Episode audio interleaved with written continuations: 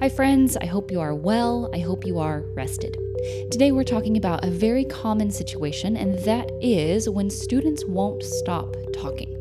My name is Victoria Boler, and this is episode 61 of Elemental Conversations. This topic came from a colleague on Instagram, and they asked to talk about, quote, chatty Cathys and what to do to help students regain focus. So, today we're going to dive into one of the most common annoyances for so many of us. They won't stop talking. they, they won't stop talking. They can't seem to focus. Um, it's like I'm trying to teach a classroom full of squirrels. So, if you've ever had any of those thoughts or any of those experiences, you are certainly not alone, and that's what we'll talk about today. So, let's frame this with a few core questions, a few elemental questions. What are developmentally appropriate and situationally appropriate expectations for talking? How are our lessons structured to support students' motivation and focus? And then, last, what are some effective strategic actions that we can take in the moment, or preferably even before the moment when students are talking and the class feels a little bit out of control? Two core truths that I have found about students talking are really going to frame all of the things that we discuss today. The first truth is the more I talk, the more my students talk. Am I saying something worth listening to? Again, that first truth is the more I talk, the more my students talk. Am I saying something worth listening to? And then the second truth is you can't talk and sing at the same time. So, what actions should students do instead of talking? The more I talk, the more my students talk, and you can't talk and sing at the same time. All right, let's think for a second about when students talk. Students are going to talk during transitions, they are going to talk when they're bored. They are going to talk when they're interested, and they're going to talk when they are processing something. Basically, students are going to talk all the time. That's certainly what it feels like because, in a, a, large way, that's kind of the truth about it, right? So, let's talk about some developmentally appropriate and situationally appropriate expectations. If we consider student behavior to be a window, if we consider the behavior of students talking to be a window into a deeper need, we can add more context to the story before we jump into to this you know kind of section of this conversation i want to say this is not uh, me saying that we should let students talk whenever they want because it's developmentally appropriate. This is not me saying that uh, we should not be the leaders in the classroom because students want to talk and we should be child focused and instead of us taking ownership of our leadership we should just let students talk because that's what they want to do that's not what I'm saying at all. But how we frame this problem is going to impact the way we approach the problem. So let's talk about developmentally appropriate and situationally appropriate expectations. I had this conversation with one of my nephews, and I asked if he ever gets in trouble for talking in his class. And he does, he does sometimes. Um, and what he told me about it is that he wishes he could talk to everyone in his class all the time. He's a very friendly kid. He's a very social kid, and he always has been. And this brings up an important point. Students talk because they are human. Humans talk because they are social. There is an appropriate developmental need to talk. If we put a social human in a room with 25 of their friends, guess what they're going to do? The most natural thing in the world that they are going to do is talk to their friends. Again, because they are human, and it is good for humans to talk to each other. We are social. So, again, with this idea of behavior as a window, what are students telling me with this behavior? They might be telling me that my pacing is off. They might be telling me that they're having a hard time processing something that happened outside of class. Um, they might be telling me that maybe their teacher, right before they came to music, maybe their teacher had them taking like an hour long test and they weren't allowed to talk uh, during the test. And then they had to silently line up and then silently walk down in the hallway. And they just need some time to talk. They haven't had a break. They also might be telling me that they can't focus in class because there's a situation at home that kept them up all night. whatever it is. This is what people mean with that phrase behavior is a window. When students are talking, when they are off task, or when they are having trouble focusing, that is a clue about something else deeper. Okay, so we've established that talking is developmentally appropriate and kids talk for a very good reason. That said, not everything that is developmentally appropriate is situationally appropriate, right? But again, how we frame the problem is going to impact how we address the problem and how we feel about the problem. I am speaking for myself. I am much less frustrated by talking when I see that it is a deeply human need that a child has for social connection, right? And then when I am less frustrated in class, guess what? I have more room for patience. I have more room for optimism. And that kind of frame of mind allows me to be more creative in my problem solving. I'm in a better position to solve the problem when I can approach it without anger. So, I don't mean to say that it's not a problem when students talk at the wrong time. It certainly is. And it's one of those things that makes us feel so tired. It can make us feel so depleted and frustrated at the end of the day. Okay, this might be a good time to bring up kind of an uncomfortable truth about who is actually doing the talking during class time. Um, episode 33 of this podcast was titled, How Do Music Teachers Spend Their Class Time? And there has been a lot of research around this area of students talking, or what we perceive to be students talking. And in that research, again, you can go to episode 33 and listen to all of those studies. But we see over and over and over and over and over again that teachers are talking much more than students. And you say, well, Victoria, we're the teachers. We're supposed to be talking more than students. And that's fine. Yes, absolutely.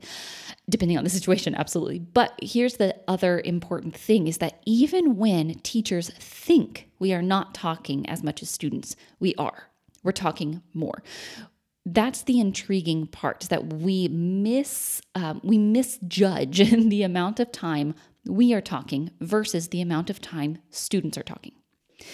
I have videoed myself teaching and i was shocked at how much i talked compared to my students even as i was these this was um, i was taking some videos for some seesaw um, advocacy informants kind of stuff and even as I was trying to brag to parents about how student centered the class was, it seemed like every time I skipped the video, anywhere in the video I skipped to, I was still talking. So, this might be a case of getting rid of the plank in our own eye before we address the talking that students are doing. And that's actually a good thing because if we are the ones doing the most talking, guess what? That puts us in control of the solution.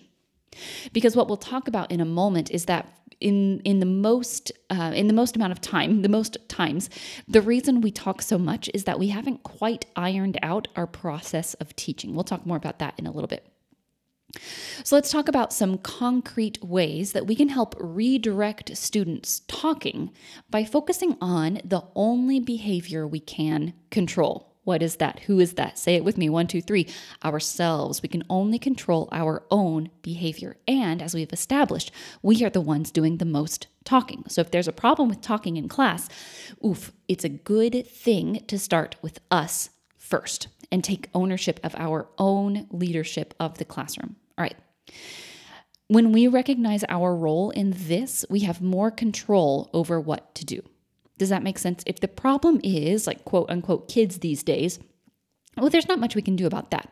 But if our expectations of students talking are developmentally appropriate, and situationally appropriate. And we've thought through how we are going to frame our classroom activities and guide students through them intentionally. Suddenly, friends, we see how much the ball is actually in our court here.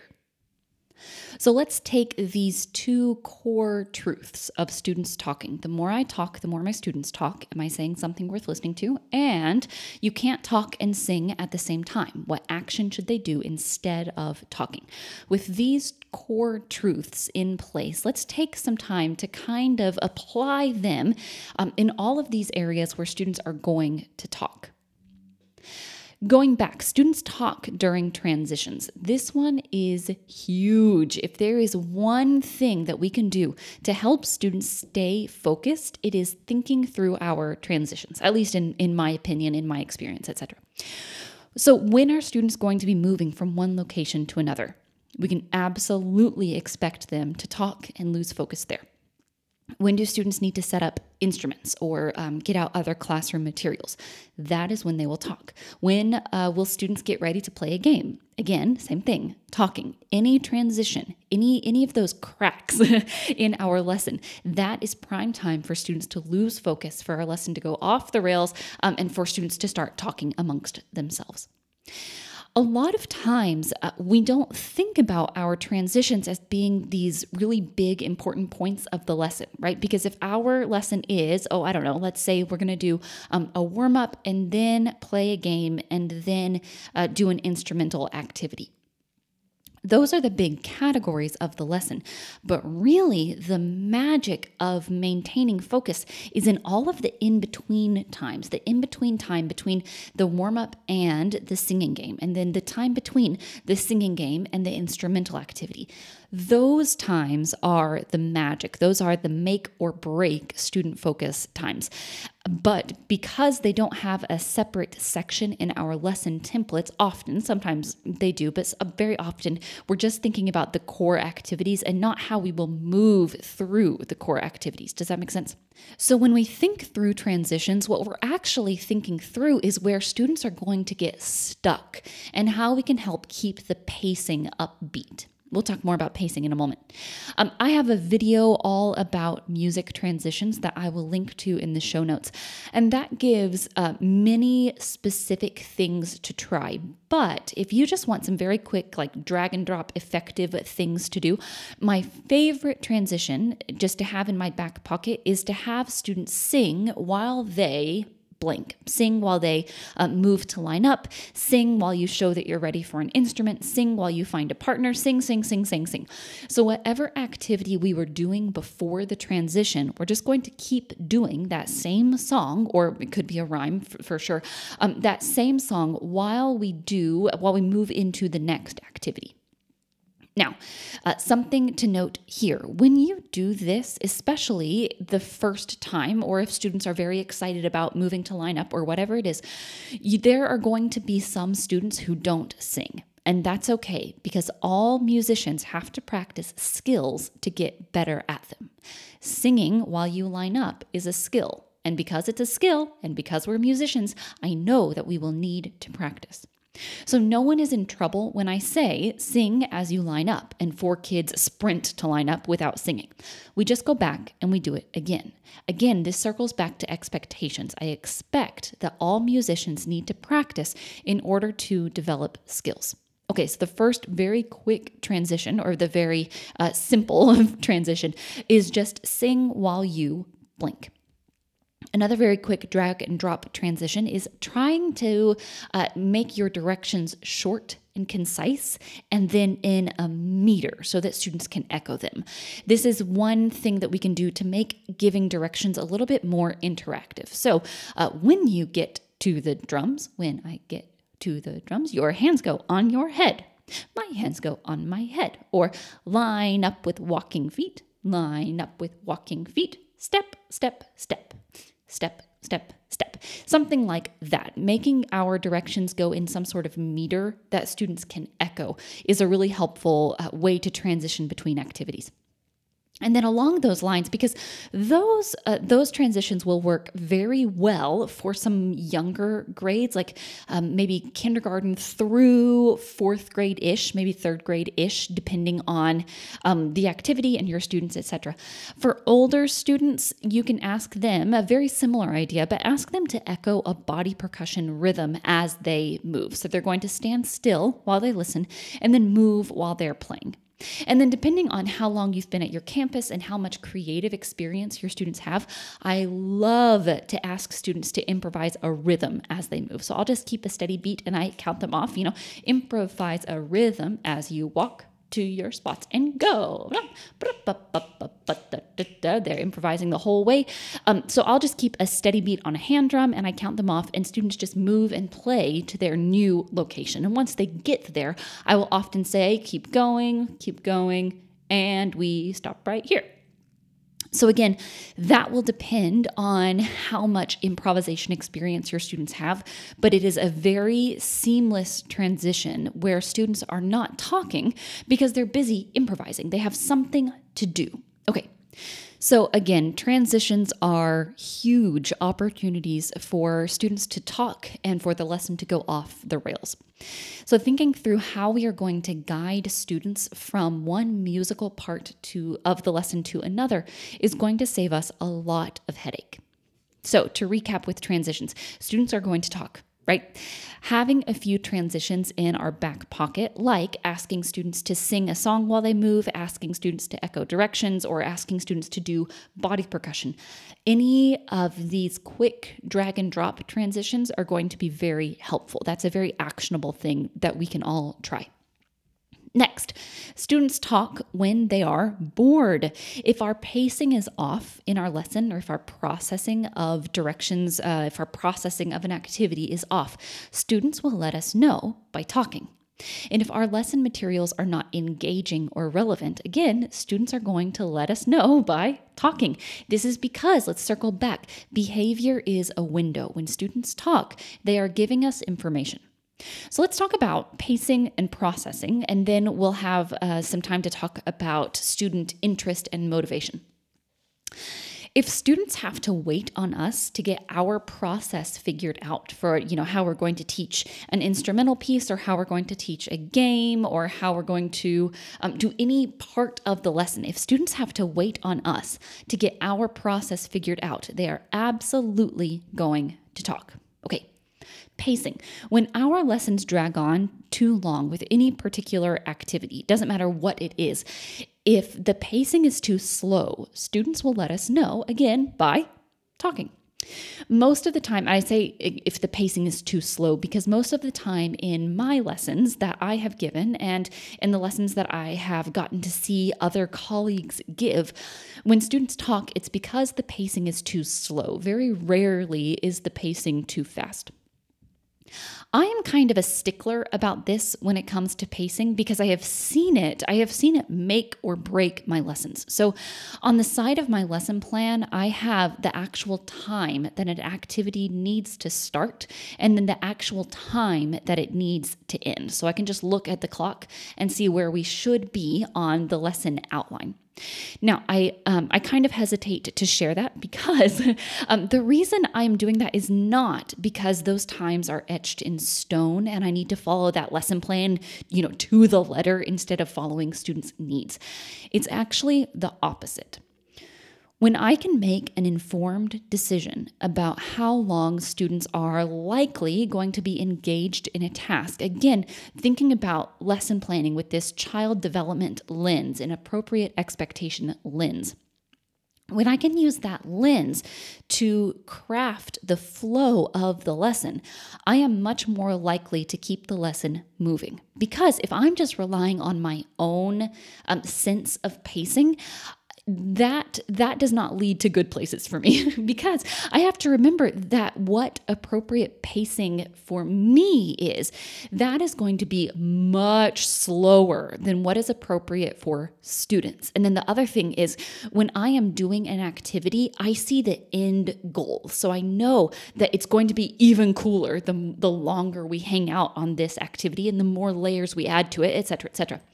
So even if I feel like an activity has a lot more meat in it, a lot more we can do, to the students, it feels to them like the activity has gone on for an eternity. And what are they going to do when they're bored and they need to get up and move? What are they going to do when my pacing is off?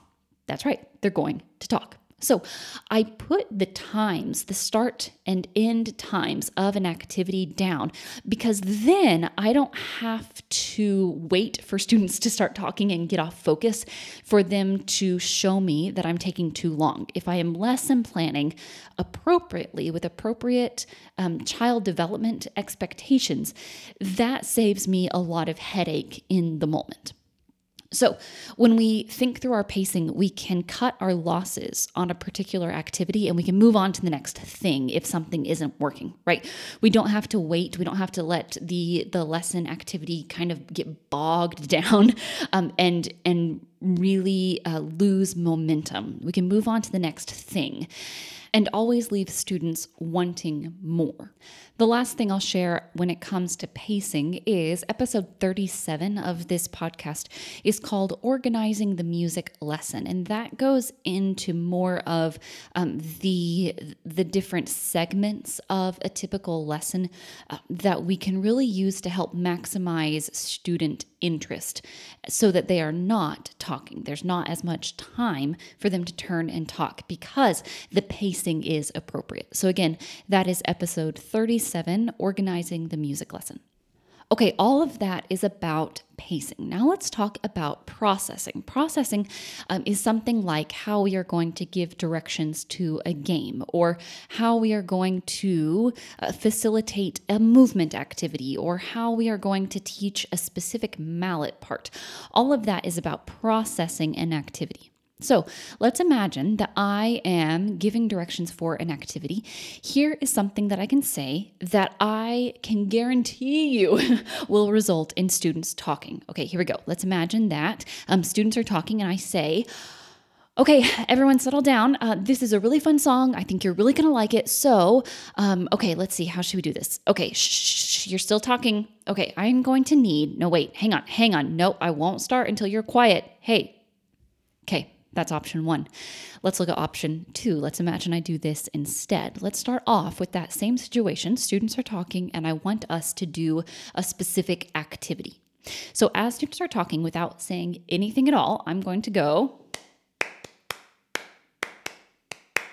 Students echo, ba ba ba ba. Now, students echo, ba ba ba ba. And I can do that a couple different times, maybe like four different body percussion patterns. And while this happens, students are naturally going to echo, and there are naturally going to be some students who are still finishing up that conversation that they were having before. So while this is happening, I am smiling and I'm making eye contact with those students who are still finishing up their conversations. And I might also change my location in the room to be a little bit closer to those students. So without saying anything, I'm going to do some body percussion patterns in students echo. And then I'm just going to click to the next slide on my lesson board where I have a short uh, set of actionable directions, like short directions that students can understand very easily, and then a CTA. A CTA is a call to action at the end. So, that CTA, that call to action, might be look at Mrs. Boler with one eye open and one eye closed when you've read the directions. Or look at Mrs. Boler with a blank face, a surprised face, um, a happy face, a silly face when you've read the directions. Or sit down when you've read the directions. The difference between the two examples, option one and option two, is that in option one, I had not thought through how I was going to process the game. And between the cracks, as I'm trying to figure it out, students are talking. And the more they talk, the more I feel flustered and frustrated, right? So the, the whole activity comes to a grinding halt before it's ever gotten off the ground. In the second example, I have thought through how I want to explain those steps of the activity, and I didn't say anything at all. Again, let's go back to those two core truths about students talking, which is the more I talk, the more they talk. And you can't talk and sing at the same time. So, what do you want them to do instead of talking? In this case, it's not singing that we were asking them to do, it was echoing body percussion. So, those are um, two different ways that we could approach processing a game. I know that this takes extra time to think through all of this processing stuff. I know that it takes time to think that through before the actual lesson. I do want to acknowledge that. Uh, but one of the key things that we can do to help the lesson keep moving is to think through how we're going to process those activities. So, again, we're not leaving cracks that students will fill with talking. Okay, so we've talked about pacing, we've talked about processing, and this is all under the umbrella of students talking when they are bored. The other thing that we can think about when it comes to students being bored is how interested they are in the actual material that we are teaching. Because we all like to learn about things that are interesting right? When our lessons feel relevant to the students, they are more likely to be engaged and, in, and on board with learning. And the opposite is true as well. If students are not interested in the material that we're bringing to class, they are going to let us know. How will they let us know? Dun, dun, dun, by talking. So, this is one of the principles of universal design for learning, and it's under the category of multiple means of engagement. I have a blog post all about uh, universal design for learning and specifically multiple means of engagement, and I will link that in the show notes. So, to recap, students talk when they are bored. We can make changes proactively by thinking through our lesson pacing and our lesson processing, and by creating lessons that students are naturally engaged in, naturally interested in. Now, paradoxically, the next reason that students talk, in addition to they talk during transitions, they talk when they're bored, but um, ironically, they also talk when they are interested and they are processing something. So um, I know it feels when we think about all the reasons that students talk, it's like, oh gosh, they talk at everything. We can't win. And yes, I, I understand that feeling. but what I want to offer here in terms of students talking when they are interested in something, that is a very different type of talking, right? Than than students talking because they are bored. To me, when I am in a lesson where students are talking out of interest instead of out of boarding, boredom, that feels like a very different energy. It's more focused, it's less scattered. And actually, it's the kind of talking that we want to hear in the lesson. So to me, when I consider this reason that students talk, and when I expect students talk, to talk for this reason, the question I am going to think of is when do I want students to talk? When is it appropriate or preferable or maybe even necessary for students to talk? Here are some examples. Um, let's think about some situations where I can take students' natural inclination to talk and I can just guide it to a specific academic area.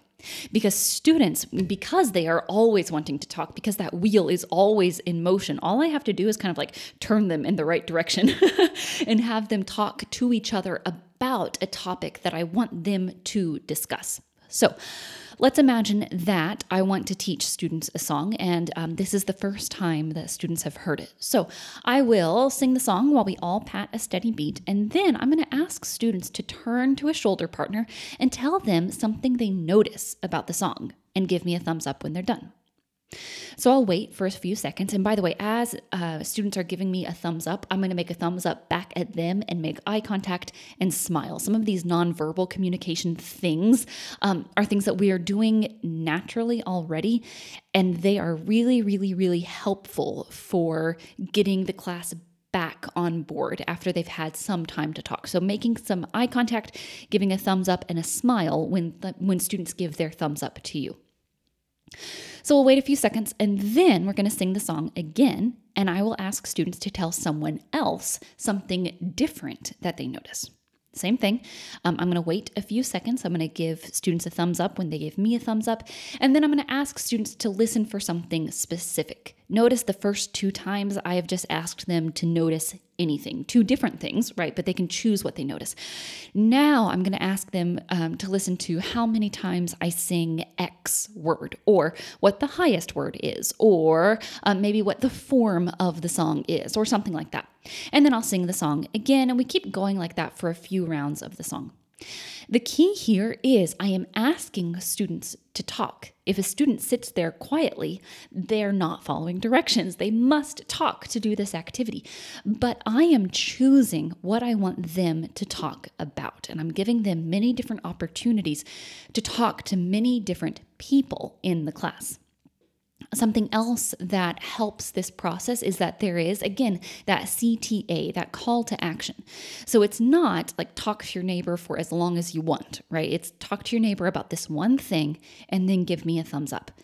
And as more and more students give a thumbs up in the circle, then those few stragglers who are still having their conversation, they realize that they're one of the last few people talking. And that gives them kind of a sense of urgency to finish up their conversations. Okay, so that is an example of uh, teaching a song and asking students to talk as you teach the song. I might also ask students, this is going back to transitions, but I might also ask students to talk about something specific while they transition to something else. So I can put a question on the board and ask students to talk about that topic as they line up or as they wait for me to give them an instrument or something along those lines. And this is a really nice opportunity for review. So, something that I might put on the board is um, tell uh, a musician three things we did today in class as you walk to line up. Or I might say, tell your neighbor how Mrs. Boler will know that you're ready for an instrument. Something like that. So, again, students are talking here, but they are talking about something specific. Now, um, the last example of a time where I actually want students to talk is in group work. And we won't go into this topic in depth because um, there's a lot that we could unpack here. But this is an example of where it's absolute, of a time where it's absolutely necessary for students to talk to each other in order to get something done. So, if students are working on a rhythmic building block arrangement, then they are absolutely going to need to talk to each other in order to create that idea. Or if they are coming up with movements to go with a specific uh, rhythm, then they are going to need to talk. If they are coming up with a new uh, a new arrangement of an existing rhythm of the song that we're working on, again, all of these group project ideas, those are times where students need to talk. And since they want to talk, then I can um, create an intentional area of the lesson where they need to talk. So it's not me fighting against this human need, this social need for them to talk. It's me very intentionally creating a context where what they want to do is the correct thing to do. They want to talk and they need to talk in order to do the activity. Okay, so to recap, students talk when they are interested in something and when they are processing something. So we can build in time for students to think out loud. Okay, so far we have talked about how students are going to talk and what we can do about it at some specific points in a lesson. That is during transitions. We've also talked about when they are bored, so thinking through our pacing and our processing and our um, our interesting material, how interesting our materials are. And then we've also talked about ways to kind of embed opportunities to talk about things that are interesting as students are processing information. Very quickly, this is a list of uh, very quick wins that you can have in your back pocket. Like if things are not going well and you need to change something up in the moment. Everything that we've talked about previously has been kind of uh, what to do ahead of time. Um, but if you find yourself with things kind of spiraling out of control and you just need one thing to try, these are some quick wins to think about. Uh, number one, write down the directions. We've talked about that, but you don't have to have your beautiful slide presentation with um, your, you know, lovely graphics and everything like that. Just turn around and write directions on the board. So that's the first one. Write write it down instead of speaking. Number two, talk quieter. Number three, use a silly voice. Uh, number four, use interactive speaking. So that is what we talked about with echoing. Number five, don't speak at all, just model. Silently model what you want students to do. And that makes them kind of guess and it's fun for them. So then they're kind of working to find you instead of you working to get ahead of them with them talking. Next, um, practice your attention signal before class gets chaotic. So whatever your attention signal is, if it's um, you know the give me five, if it's a focus fox, if it's clap clap clap, clap, clap. Practice that before you need it. And then the last thing is uh, using a consistent opening routine. That's something that really sets the tone and makes the rest of the class go much more smoothly. Having that opening routine that's the same structure every single lesson, that's very, very helpful. If you are interested in hearing a little bit more about this topic, there are two books that I will link to in the show notes um, that have been very helpful to me when I think about this topic of students talking.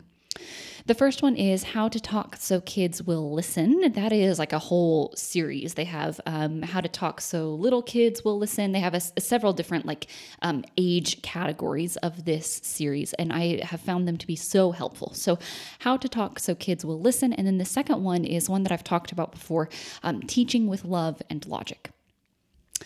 All right, I read a Facebook comment recently about classroom management, and um, the person who wrote the comment said something to the effect of, um, I don't like the person I turn into when my students won't stop talking. And if I had to guess, I would say that most of us can identify with that statement. I certainly can. We want to view ourselves as competent teachers and energetic and effective teachers. But when we are not prepared for how much students talk, we turn into frustrated teachers and depleted teachers and impatient teachers. So, all of the strategies that we talked about today, or at least the majority of the strategies that we talked about today, um, thinking through transitions and processing, um, making sure that our pacing is appropriate, all of those things. Those strategies take work ahead of the actual lesson time. And I do want to acknowledge that. This takes some intention before students show up in the classroom right? And sometimes we might not feel like taking the time to think through the process parts of the lesson. Sometimes we might, not feel um, like we want to take the time before the lesson to think through how it's actually going to go. We want to just kind of jot down the songs we're going to use and wing it, and it is what it is, right? But there's a trade off there because with the knowledge that students talking is both developmentally appropriate and inevitable, how do we want to spend our energy? If we find ourselves frustrated at the amount of talking that students are, are doing in class, if we find ourselves um, feeling impatient or depleted, that's a sign that we have room to kind of rethink some of our teaching strategies right? We can be proactive here or we can be reactive. It's just a question of how we want to spend our energy. Okay. We have talked about a lot today. Hopefully, we can see how much control we have over our own behavior from a teacher perspective and how taking ownership for our leadership in the classroom is actually the most effective step we can take toward less talking and more focus from students. Taking ownership for our leadership on the front end is going to save us so much energy. It does not excuse students from talking. It does not let students just get away with any type of behavior they want. It helps us redirect them more thoughtfully when we can take ownership. Again, taking ownership for our own leadership. All right, friends, that is where we are going to wrap it for today. I wish you all the best. I wish you all of the focus and silent attention that your students uh, are capable of giving you. Uh, take care this week and happy teaching.